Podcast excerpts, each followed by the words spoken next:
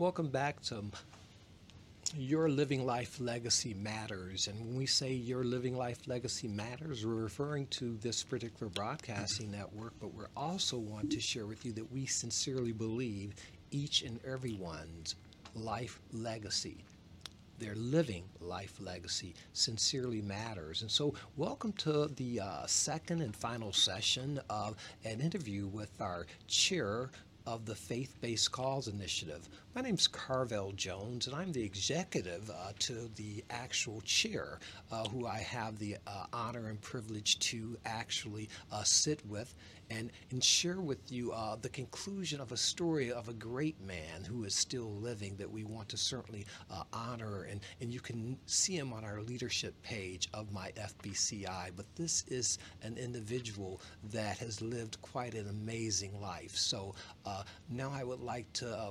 reintroduce and uh, have uh, our chair, Dr. Pastor William Reveley, share with you the outcome of Prince Asiel's imprisonment.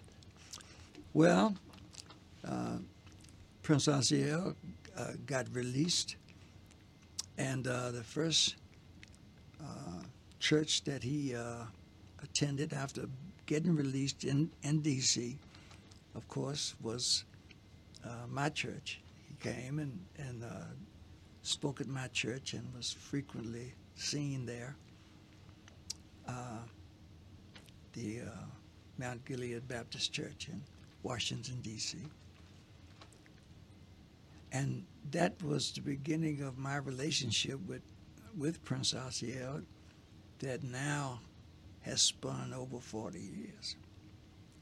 And uh, my first trip to Israel took place after I had met with Prince in D.C. when he got out of prison. I would not go to Israel because I didn't like my understanding of what the problem was was kind of messed up. As all of us have mm. wrong ideas about what's really going on and who's responsible for what.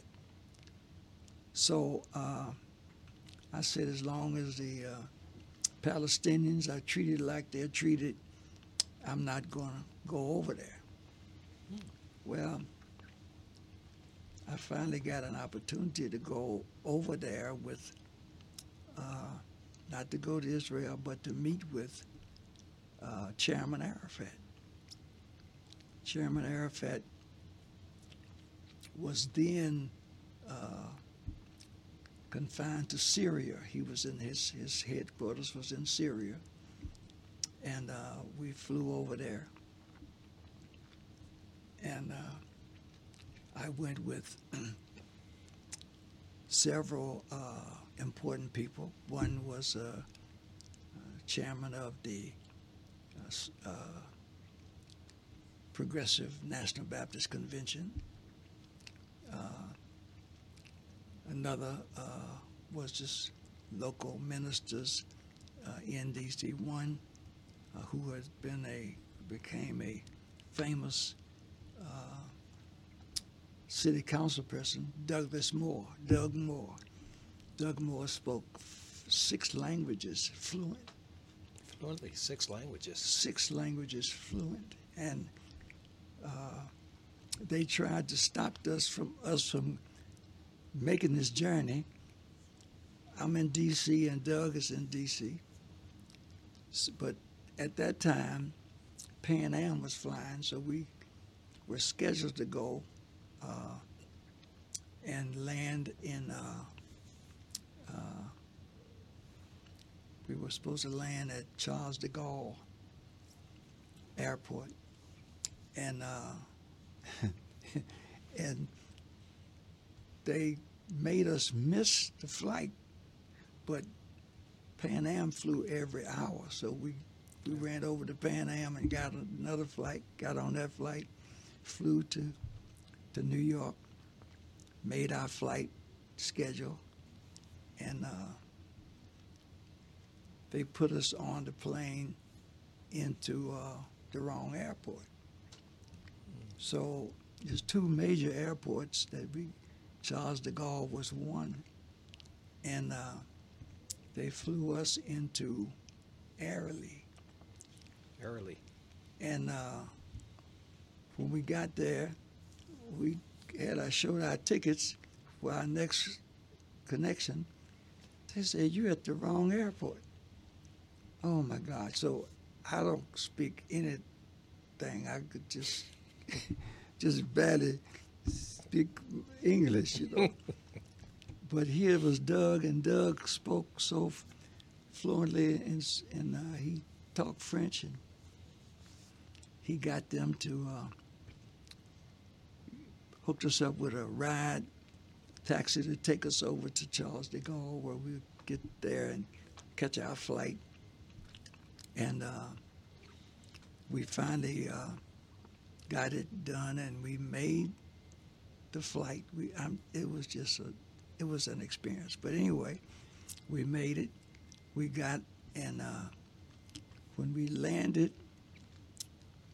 uh, the last leg of our flight, we're going now to hopefully uh, meet with uh, with uh, uh, Arafat. I was excited. As soon as we landed and got into the airport, boom! They blew up the, the airstrip. Wow. So the airstrip where we landed was blown up. I said, "Oh man, they serious over here. This ain't no joke."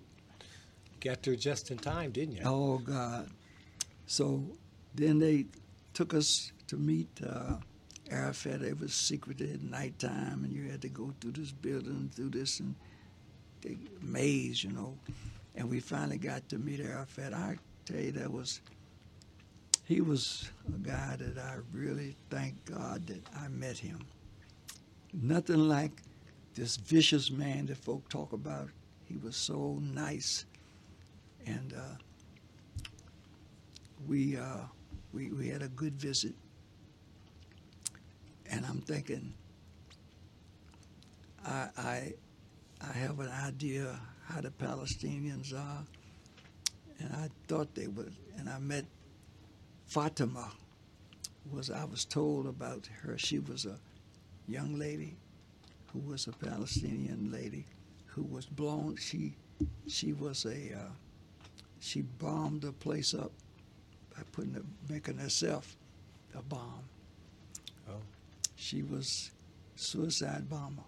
She went into this place and killed a lot of bad people that were bad to them. So she was a hero, and I learned that name, Fatima. So beautiful. She was very pretty, pretty girl. You would have loved that girl.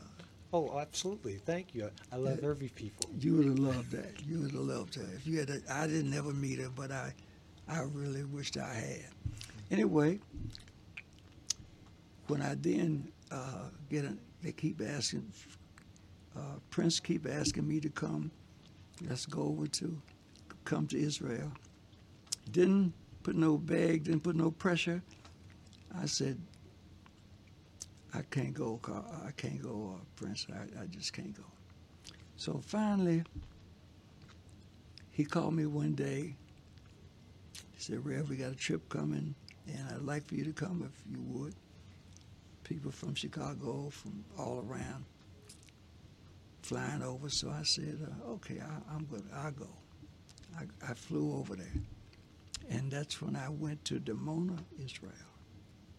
My life has n- never been the same.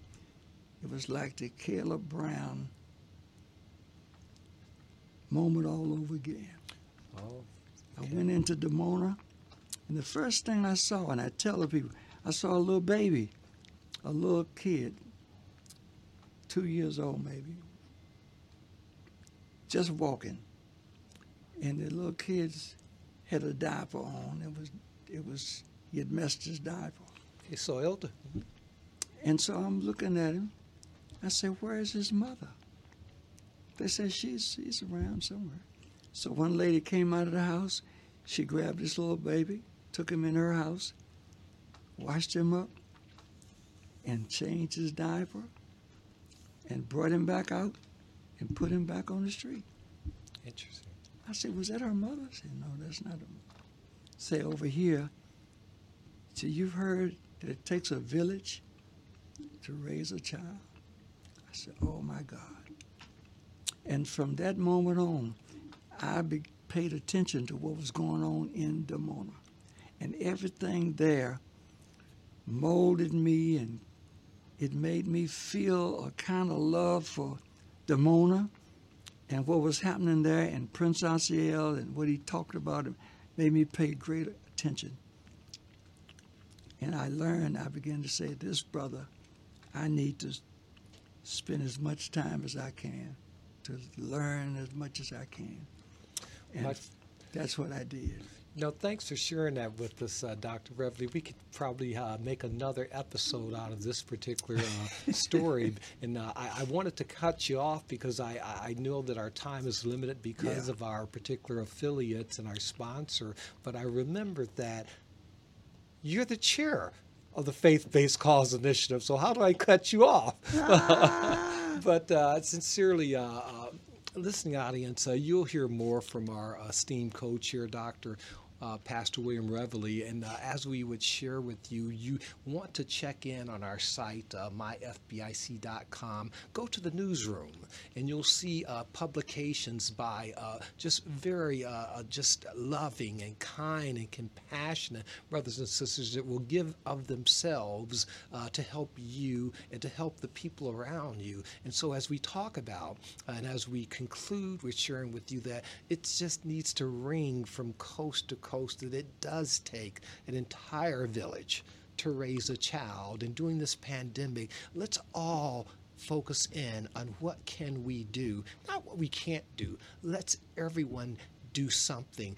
Register at no cost at myfbci.com. We'd like you to help us join this particular war on the pandemic by providing funding uh, through the utilization of technologies for our faith-based, cause-based, and charitable-based leaders. And who knows, maybe you might qualify for a director working in the ministry with us. Thank you so much, and God bless.